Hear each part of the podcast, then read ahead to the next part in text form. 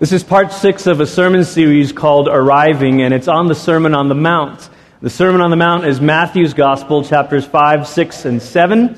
It is Jesus' sort of Magna Carta. It's his constitution of a new people. And so we've called it arriving because we're saying, okay, this is the sermon. This is, these are the teachings that were compiled that Jesus gave as a way of saying, my kingdom is arriving on the earth. See, Jesus didn't walk around teaching us how to get from earth to heaven. Instead, he went around proclaiming the God of heaven has come to rule even now on the earth. And so it's arriving. This is how we live in light of an arriving kingdom. And yet, there's another angle to this arriving word. It's also because God is the one who made us. This is also what it looks like to be truly and fully human. You realize that when we sin and when we make mistakes, we often say, Oh, I'm, I'm sorry, I'm only human. But the truth is, we should say, I'm sorry, I, I goofed. It's because I'm less than human. Because to be fully human is to be as Jesus is. Jesus is the truly, fully human being, the way we were designed to live. And so this whole Sermon on the Mount is not just the kingdom that's arriving, but it's you and I that are, are arriving. We are arriving into this place of being fully human. In a very real way, you could look at this whole Sermon on the Mount as a description of what Christ is making us to be. You could say, well, actually, it's the description of the kind of righteousness he's placing inside of you and me, the new heart, the new life, the, the God who knew no sin became sin so that we can become the righteousness of God. We can become this kind of righteous, this kind of righteousness. But you know, maybe it's helpful to think of it a little bit like what a surgeon would do.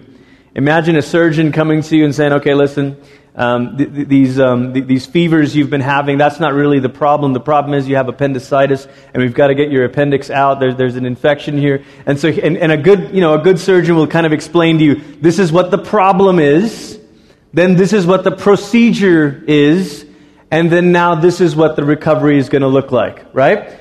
This is what the problem is. This is what the procedure is. And now this is how you're going to live after surgery. Don't, don't go run a marathon. Don't go, you know, doing cartwheels. You've got to, you know, rest. You've got to drink lots of fluids.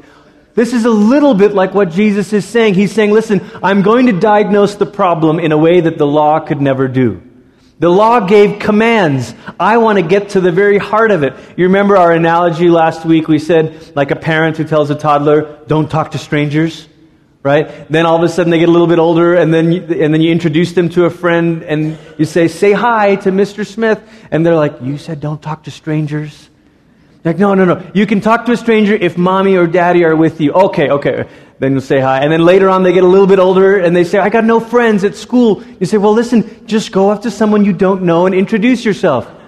But you said don't talk to strangers unless mommy or daddy are with me, and you're not with me at school. You know, and then all of a sudden, a, good parent says, You know what I'm really getting to? I'm getting to the heart of this, which is choose the right kind of people to be friends with, right? So it's a little bit like that. The law says, Don't murder. And Jesus says, You know what? Let's get even deeper. Let's diagnose the problem a little bit deeper than that. Let's get inside. Let's eliminate hate and anger. Let's get rid of this stuff. And by the way, as a little corrective to last week, I just want to say, I, I suggested this hypothesis last week that that our anger is, is usually not righteous anger. I think I want to retract that. And I think I want to say that if we are made in the image of God, there are injustices that do stir up a kind of anger in us. But be careful because righteous anger with us quickly turns into self righteous anger. And so it's interesting, even talking with Matt about some of this stuff. He said initially when he got into this work, it was nothing but anger for these brothel owners. But as you get closer to them, remember, anger creates distance. But as you close the distance and get to know them, all of a sudden, what he said, what I feel most of the time is just brokenheartedness. And so our human anger does turn into self righteous anger, but that doesn't mean that there ought not to be injustices that get us stirred up. Okay, so th- there's my corrective from last week. I can issue a correction. The papers aren't the only one who can do that. Okay but the righteousness from within. And so Jesus is saying, Look, I'm standing up here. I am the teacher that's greater than Moses. I am the one that's greater than the one who gave you the law. I am the true Son of God. As the fulfillment of the law, I can show you what the law was trying to get at. So we heard the gospel reading this morning out of Matthew 5, and I just want to read the first couple verses of it. You have heard it was said, Jesus is saying here, you shall not commit adultery. But I say to you that everyone who looks at a woman with lustful intent has already committed adultery with her in his heart. What is it about lust? What is it about lust that makes it so destructive? I think we could say that, you know, part of the problem here with, with lust and why Jesus is saying that the root of this is not the behavior, but the root of this is desire, is because lust actually distorts our desires. Lust be- takes desires and begins to twist them and distort them. I don't know what your parents told you as advice growing up, but I meet uh, countless young people who said that their only advice uh, during high school was just don't get her pregnant. Or just don't get pregnant. And so maybe the Christian version of it was, well, just don't have sex. Just don't have sex. Yeah, I mean, whatever else you do, you kids, you know, whatever, but just don't have sex. And so the whole discussion immediately when, when sexual desires kind of awaken in us in our teen years, all of a sudden we say the only programming, the only message we've received is, well, just don't have sex. Everything else, okay, whatever, but just don't do that. And so the whole obsession becomes about a line. Don't cross this line. And then every youth pastor in, in the room knows the discussion about, well, how far is too far? And, and where's the line really? And, and, and what sex? What is sex? It depends what you mean by that. And all of the discussion about this gets focused on a particular behavior or a particular line. Several years ago, I was sitting with a friend of mine who was uh, about to get married, and, and, uh, and, and we were talking, and, and I was saying to him, I'm excited for you. This is great. You know, you, you've kind of waited, you know, and here, here it comes, you know, you're, you're getting married. And, and um, he broke down in tears and he said, Glenn, I wish someone had told me. I said, What? I wish someone had told me how damaging pornography would be. So no, nobody told me that. Everybody just said it was just, you know, a, a, another sin. But I, I wish someone had told me because now I feel like it's really hard to retrain my brain. It's really hard to reshape my heart. See, I wonder if Jesus is getting to this deeper place about this issue because the problem is not behavior related or what line to cross and not to cross. But there's something worse happening here. There's a desire that's being twisted. There's a healthy, God given passion, this desire, this longing kind of love that is being twisted. Dietrich Bonhoeffer, the German theologian, in his book Discipleship, or the, there's an edited popular version of it called The Cost of Discipleship. He's talking about this text and he says roughly something like this. He doesn't quite say it like an equation, but roughly something like this that lust equals desire minus love. Lust equals desire minus love. The longing kind of love without the God kind of love. The longing kind of love without the self giving kind of love. And so you can see that the problem that Jesus, the good surgeon, is getting to is he's saying, okay, listen, I don't want to just talk to you about what adultery technically is. I want to talk to you about the thing that makes adultery possible and that's a distorted desire.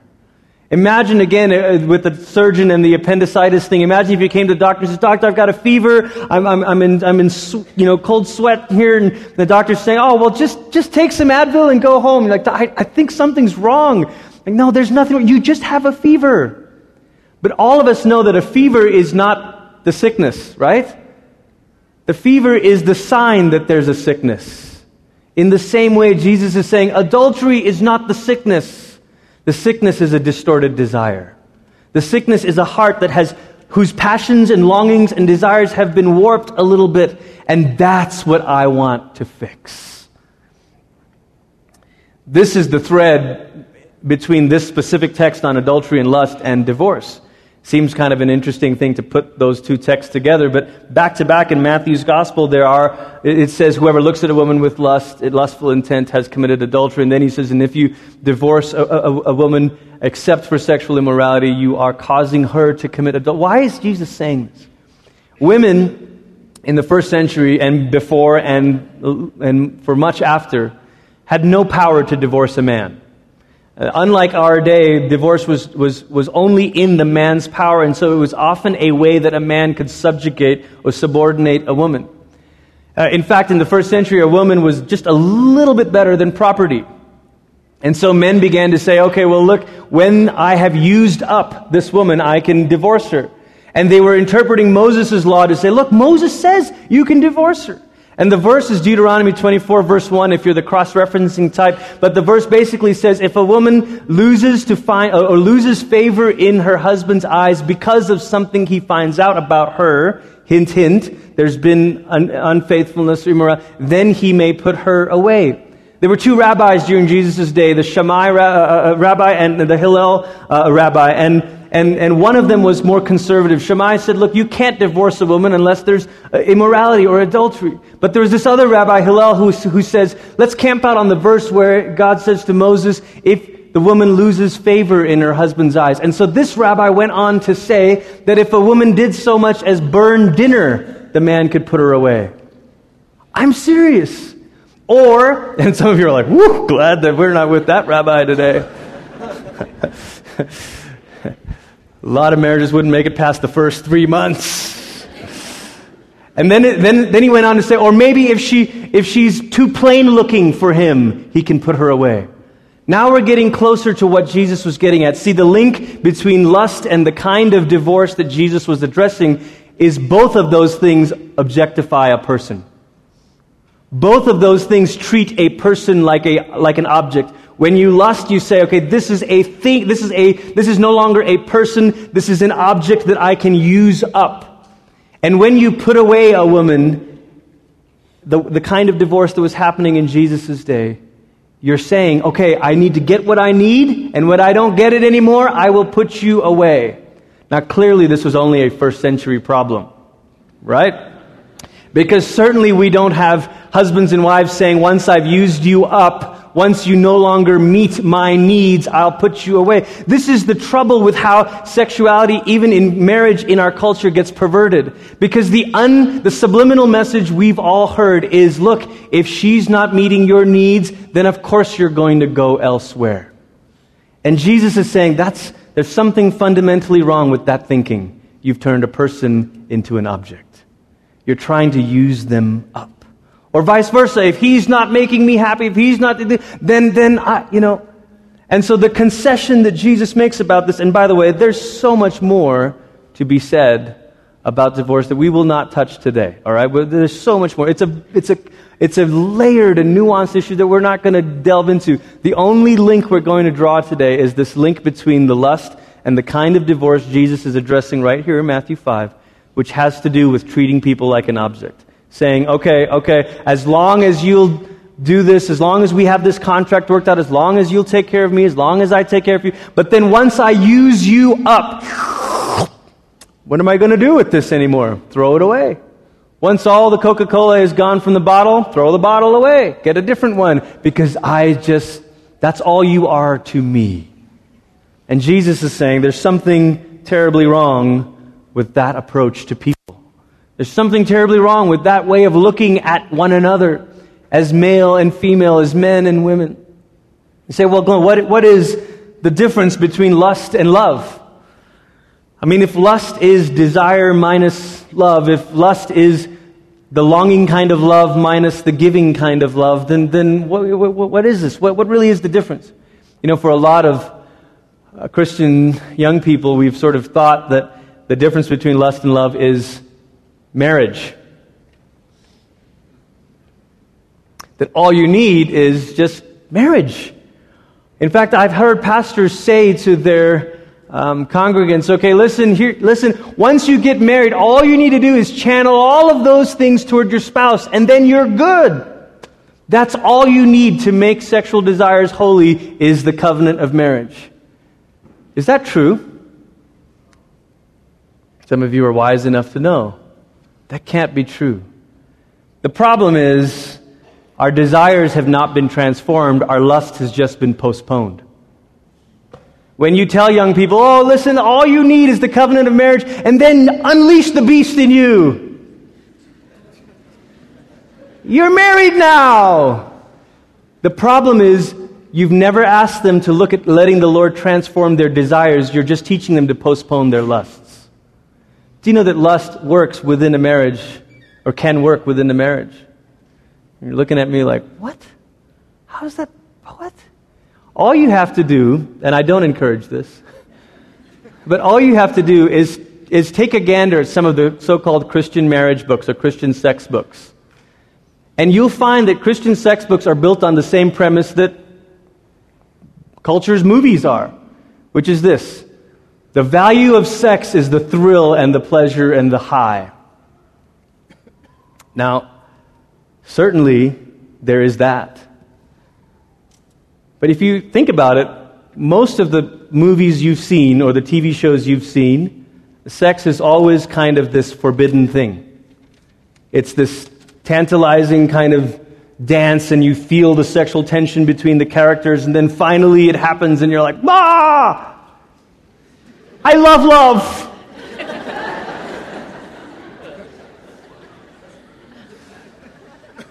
And then you get married and it's like that for your first year, and then you're like, okay, well, that, that feeling is missing. So the Christian sex books say, what I need is more exciting stuff, right? And so the Christian sex books say, well, let's just, let's just find ways to make it more interesting and more exciting because all of sex is about excitement.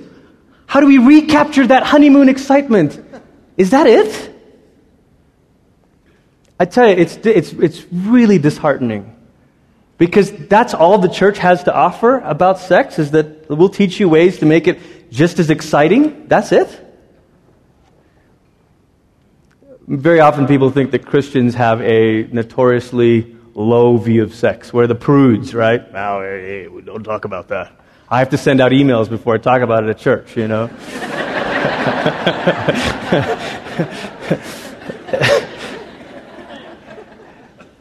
but the truth is, the church is the guardian of the highest possible view of sex. We believe that sexual intimacy is the physical expression of this deep longing that we all have, and it is to be fully known and to be fully loved.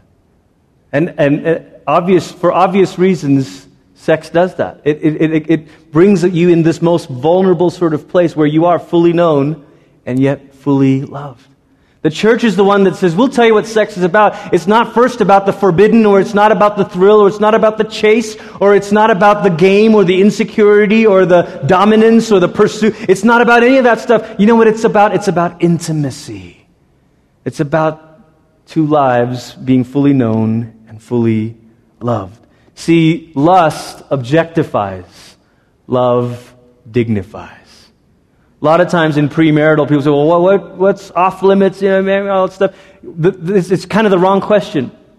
The question to ask is, how can I love my spouse in such a way that dignifies them? See, you, you're not looking to transfer your lust from the girl on the computer to now your wife. It doesn't work. It doesn't. Too many Christians think that, oh, once, again, once we get married, that'll fix it all. So what I need is, I don't need my desires transformed, I just need them transferred. And Jesus says, you need more than that. You need a different kind of longing love. Not the longing love that objectifies, but the longing love that dig- dignifies. That's the difference. And, church, if we don't get to the root of it, all we're doing is telling people to postpone their lusts. And then we wonder why we have marriage problems because we, she won't do these things and he won't do that thing and I don't care. It's like, guys, have you figured out yet that this is about intimacy? That this is about being fully known and fully loved. This is about a way to dignify the other, not objectify the other. This is the difference. We're coming up on about the one year mark of the Colorado wildfires that happened here, you know, from Waldo Canyon a year ago. And you think of fire as this destructive thing, this thing that rages wild and burns down. And so we're tempted to say, fire's bad. fire's bad. Nobody have a fire. And we're like, but, what, but fires are awesome, like s'mores. fires are the best. What do you mean, no fires? Like, okay, okay, well, um, okay, but we've got to find a way for fire to be harnessed and, and, and shaped and, right, right, right, right, right. See, that's it. The message of the church about sex is not, sex is icky, so avoid it. The message of the church about sex is this is one of God's greatest gifts to fuse intimacy between a man and a woman. And because it is such, it has to be housed in the right thing. In the message paraphrase of 1 Corinthians 7, I love this. Paul says, Sexual desires are strong, but mar- the covenant of marriage is stronger. You know what? That's the image I get. I think of a fire and a fireplace. I think of a fire in this right setting. I think of this thing of where desires don't run rampant and turn selfish and become distorted like a wildfire, but they're set within something stronger than it that all of a sudden shapes it, changes it. It becomes not objectifying but dignifying. You say, Glenn, that's very nice. I appreciate all the rhyming words. But our world is broken. I know.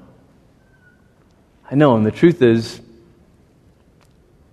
I would wager that there's not one of us who has not been touched by the brokenness of this subject. In fact, I was praying for you a lot this week, more than normal, um, because I know when you say the word lust or pornography, instantly guilt comes over us. Instantly, there's this sense of shame. There have been a, a, number of different kinds of studies, you know, and depending on whose numbers you, you believe. I think I was reading a Slate magazine article, and it was, it was citing a, a survey that Cosmopolitan Mag did, and, and Slate said, We're going to trust that Cosmo is the expert on this kind of a survey. Something like 75% to 80% of people uh, have at least in one time in their life looked at, looked at pornography with as much frequency as once a month or so. So we know it. It's around us. It's there. It's more accessible than it ever has been because of our gadgets and our tech and all of that. So what do we do? This is, a, this is not just a, a, a male issue. This is a female issue. This is an everybody issue. This is a, the issue on the side of being the ones who see it and the issue on the side of the ones who are trying to love the people who have seen it and to say, what does that mean for how you see me? And what, what do we do with this? Henry Nouwen, the, the late Catholic priest and author, in his wonderful thin little book, The Life of the Beloved, said, You know, uh, our brokenness is probably seen most in our sexuality because it touches on this God given ability for intimacy or longing for intimacy. So, wouldn't it make sense that our brokenness kind of hits on the place where intimacy is possible. What do we do with it? Well, one of the things Jesus says in this text is to gouge out your eye and cut off your right hand. Anybody? Let's have an altar call. this is where you're like, oh my gosh, Jim, is that in the Bible? And we know this is hyperbole, right? And then what Jesus is saying is, okay, well, then get serious about it then. And I do think that's true. I do think it's true that some of us probably do need to get serious about it. It's a, it's a funny thing to really admit, but there are, there are different, there are certain points where you, you might have to say, you know what? I think this is more than like a problem. I think if I'm honest, I have an addiction. And I haven't wanted to admit it, but this is like an addiction the same way that alcoholism is an addiction. Like, this is a deal. And then, in the same way that part of recovery for an alcoholic is not one drop ever, that this is a not one swimsuit issue ever, or whatever. This is not one, not, not one, you know, Beyonce halftime show, not one, what I just eliminate all of it, please. And it could be, it could be that that's the, the, the, the decisions for, for a lot of you to say, you know I, I do need to get serious about this. No internet in the house, or get rid of the smartphones. Just the smartphone leads to foolishness, so just forget that. Maybe. I, I think changing the environments that you're in does matter.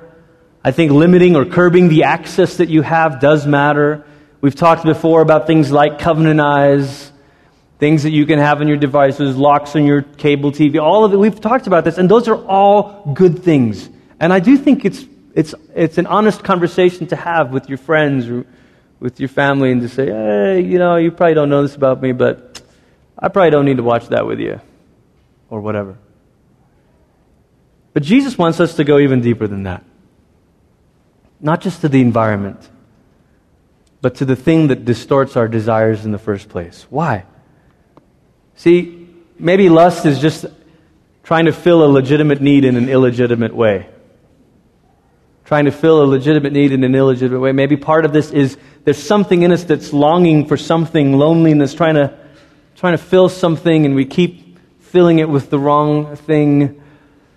Maybe, and to borrow the language of the counseling world, maybe it is like addictions so often are the result of trying to medicate a wound. It's very helpful to not just think on the surface level of environments. Okay, I got to. Ch-. All of our accountability tends to focus on environments. Okay, change the environments, limit the access. Okay, stop, stop, stop. But but we're not just preventative here. We want to be healing here. And so to say, okay, what is the thing you what's the wound you're trying to medicate when you move toward these things? When are the moments? Well, the moments are when I'm tired or when I'm alone or when I feel lousy or what are those what's the wound I'm trying to when did that wound first occur? Picture with me if you will like livestock, okay, like a cow or a horse or something with this big open sore. You know, my father-in-law is a farmer. We're going to the farm in a couple of weeks. I've helped him do all kinds of things with the cattle. Uh, and, and, and very often you'll see flies swarming around a certain second. And then you, then you look a little bit close and you say, Well, I know why all these flies are here. There's like this sore here. We've got to treat that. Can I tell you something? Focusing only on accountability is like swatting flies. That's fine. You got to swat the flies, but eventually you got to treat the wound. Eventually you got to get deeper than fly swatting. Jesus isn't calling us in the fly swatting business of saying, okay, okay, no, oh, get, get away. Ah, ah, ah, ah. I bind that thought. You know, charismatics. Just, Jesus wants to know can we go deeper? Where's this wound? Where's the longing that needs to be healed? Was it a parent that never made you feel good enough or loved? Was it a first boyfriend or first girlfriend that taught you that you were only good for one thing? Where is that wound? Maybe we objectify others because we ourselves feel like objects. Maybe we've been made to, be, to feel like objects by a parent, by an old boyfriend or girlfriend or friend. How do we know real love? Our New Testament reading this morning was Ephesians 2, and I'll just read a couple verses of it. Paul goes on and says, You were living, doing whatever you wanted, doing what you pleased. And we're like, Yeah, that's true. And then he says, However, God is rich in mercy. He brought us to life with Christ while we were dead as a result of those things that we did wrong. Listen, the gospel is not going from bad people to good people, it's going from dead people to living people. What Jesus comes, how do we know what this love is? This love doesn't come to us and say, okay, listen, I love you, but um, you got to keep living this way, or else I'm taking my love away. That's the love most of us encounter. But the love of God that has the capacity to heal us in our deepest places of our lives and our hearts is the love of God that says, You're dead. You couldn't do anything for me, and yet I love you.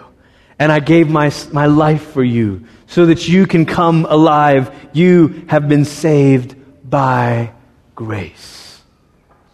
Gregory of Nyssa, one of the church fathers in the early centuries, said, That which is unassumed is unhealed. In other words, that which Jesus didn't take on, Jesus cannot heal. But Jesus took on our humanity so that Jesus can heal our humanity. Jesus took on the, the brokenness of our world. He took on human flesh and human being. He became fully human so that you can become truly human. He becomes fully human so you can become truly human. That wound can be healed in Christ. The guilt and shame that we often feel with this subject is okay, Glenn, you're just going to tell me to try harder and do better, and I get it, and I already feel lousy, and fine. But the gospel is not try harder and then you'll be loved. The gospel is you are fully known and you are fully loved. Fully known. There is no need to hide any decision, hide any action, hide anything. God sees us in our brokenness. God sees us in our struggles. God sees us in our woundedness. God sees us in the midst of it and speaks the word of love over us and says, Come on, child. Let me heal this. Let me change this. Let me restore this. It's the love of God that reshapes and restores and realigns our desires. It's the love of God that reshapes, restores, and realigns. And I, let me tell you why I say restores. Because the Christian answer to the problem of runaway desires is not to say, well, you shouldn't have any desires. That's what we think, though, isn't it? We think, well, okay, I guess I'm a Christian now, so I'll try not to desire anything. No, it's to have them restored in a fullness. C.S. Lewis gave a very famous sermon called The Weight of Glory. I want to read an excerpt out of it.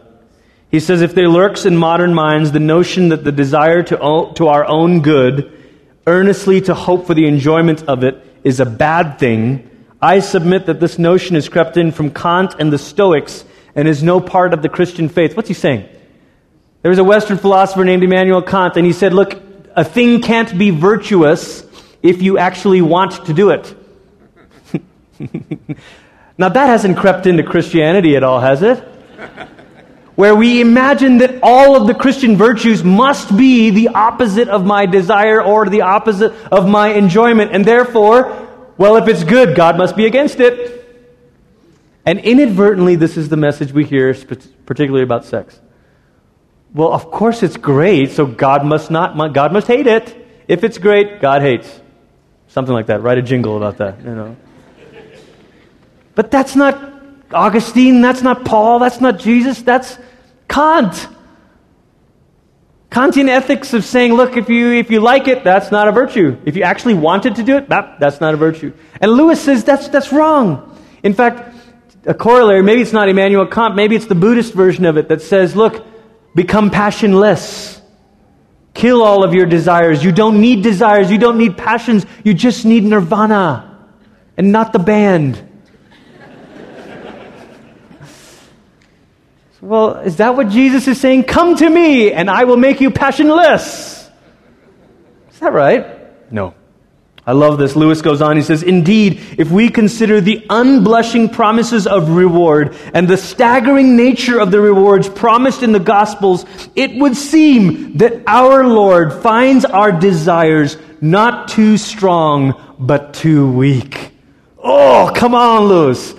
We are half hearted creatures fooling about with drink and sex and ambition when infinite joy is offered us. Like an ignorant child who wants to go on making mud pies in a slum because he cannot imagine what is meant by the offer of a holiday at the sea, we are, too, far, are far too easily pleased. That's the word for us this morning. That when it comes to these desires, Jesus isn't saying, okay, kill those desires, become passionless, or postpone those desires. No, it's neither to kill it nor to postpone it, but to let Jesus reshape it and realign it. See, when we try to, uh, oh, let me say this lust objectifies, love dignifies, Christ satisfies. Christ satisfies. That's why our Old Testament reading was the psalmist where he says, Lord, you, how great is your unfailing love. You call all of creation to this feast.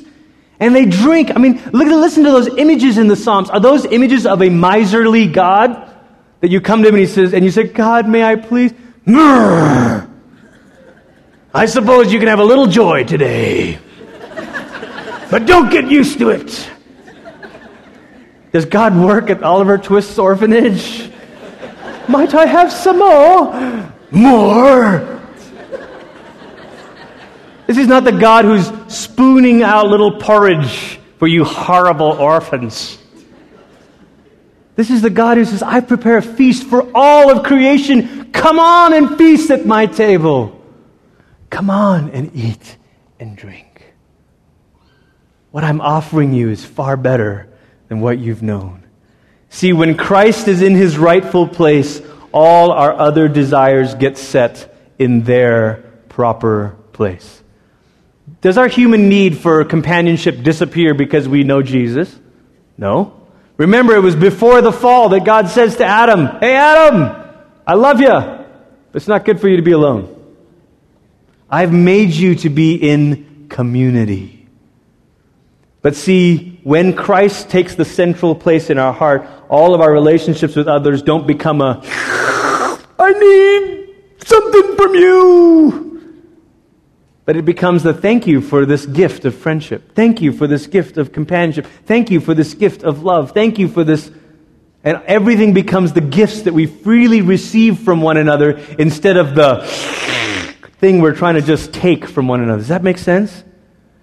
See, Paul, in all of his letters, it's very interesting. Romans, Galatians, you, I think you can trace a certain narrative arc in his letters. He goes, with Paul, it's something like this first the gospel, then the church. First the gospel, then the church. Christ in the center, now the community around you. See, what kind of community makes this kind of life possible? What kind of community makes this kind of life possible? There is a real need for others. God sets the lonely within families. I wonder if what it would look like to be the kind of community that makes the movement toward lust as a medication for loneliness unnecessary. Because we're the kind of community that says, loneliness, no, come, come into this family. Come into this home. You don't need to be stuck in a basement somewhere with the World of Warcraft and the interwebs. Oh, no, no. Come out. Come belong. Come be part of this. I know what you're longing for, and you're turning to sort of a distorted version of this, but, but come on and let's have friendship. Be the kind of community that makes the turn toward lust difficult. What does this mean practically? Well, it could mean a variety of things. It could mean that we uh, think of ourselves as journeying this way together. And so we say, well, I, I don't want to dress in a way that provokes lust. Now, listen, there's been much that's been said in church that puts t- weight uh, on this on women, and that's unfair. That is unfair. But there's an equal and opposite error where all of a sudden women say, Well, I got no bearing on whatever's going on in his heart. But the truth is, if we are community, then we all affect each other. And so you say, Well, I, I don't want to make it easy for our community to lust. I'm, I'm going to make it more difficult. So I'm going to be the kind of woman that doesn't think that my best, uh, the best things about me are, are my flesh. Vice versa, though. Guys, how do we speak in ways that dignify women beyond her looks? How do we move? Because when you treat women like that, women learn that that's all they're good for. And so then the movement to lust becomes this awful spiral. What does it mean to be the kind of community that makes that move toward lust difficult? Would it look like saying, you know, guys, let's, let's not do that movie? I don't, I don't know if we should do that movie. Uh, uh, that TV show, I mean, I mean, uh, no, let's, let's not do it. And it's not because we're legalists and we're like, oh, oh, but it's because you're saying, you know what? If we consistently immerse ourselves in this kind of a visual, sight and sound, we're going to believe that that's what love is. We're going to believe that love is built on thrills and newness and novelty, and, uh, uh, uh, and, and, and I, don't, I don't want that. Let's not do that. Does that make sense? To be the kind of community that makes this move difficult. But the ultimate way that our desires get reshaped is by coming to the fountain himself. Jesus on the cross said, I thirst. He took on the thirst of our souls the thirst of our very heart, the ache inside of us to be fully known and fully loved. He took on the thirst of it. Why? So that when we drink from this cup and we eat of this bread, we say, Jesus, this is the feast of love that you've prepared for me. This is it. St. Augustine worked very hard to synthesize the two Greek concepts of eros and agape. We all know agape is the self giving kind of love. And eros we think of as being the desire kind of love, the longing kind of love. And Augustine said Christians tend to think that with God we should only have the agape love. Okay, God, I want to give you glory. Okay, God, I want to give you praise. Okay, God, I want to give you my life. And he says, actually, for the Christian, these two things get fused together. And so we come to God to give, but we also come to God because he ends up being the very one we've been longing for. And so you turn your longing love toward Christ, and he reshapes it, and he sets it right. One of the reasons why we sing worship songs, we're going to sing a lot more this morning, and we're going to sing things like about how we love your presence, how we need your presence, and why do we sing that? Those sounds so ooey gooey because we're turning the longings of our heart to the only one who satisfies. We're training our hearts, we're training our loves to come alive as we love Jesus. Amen?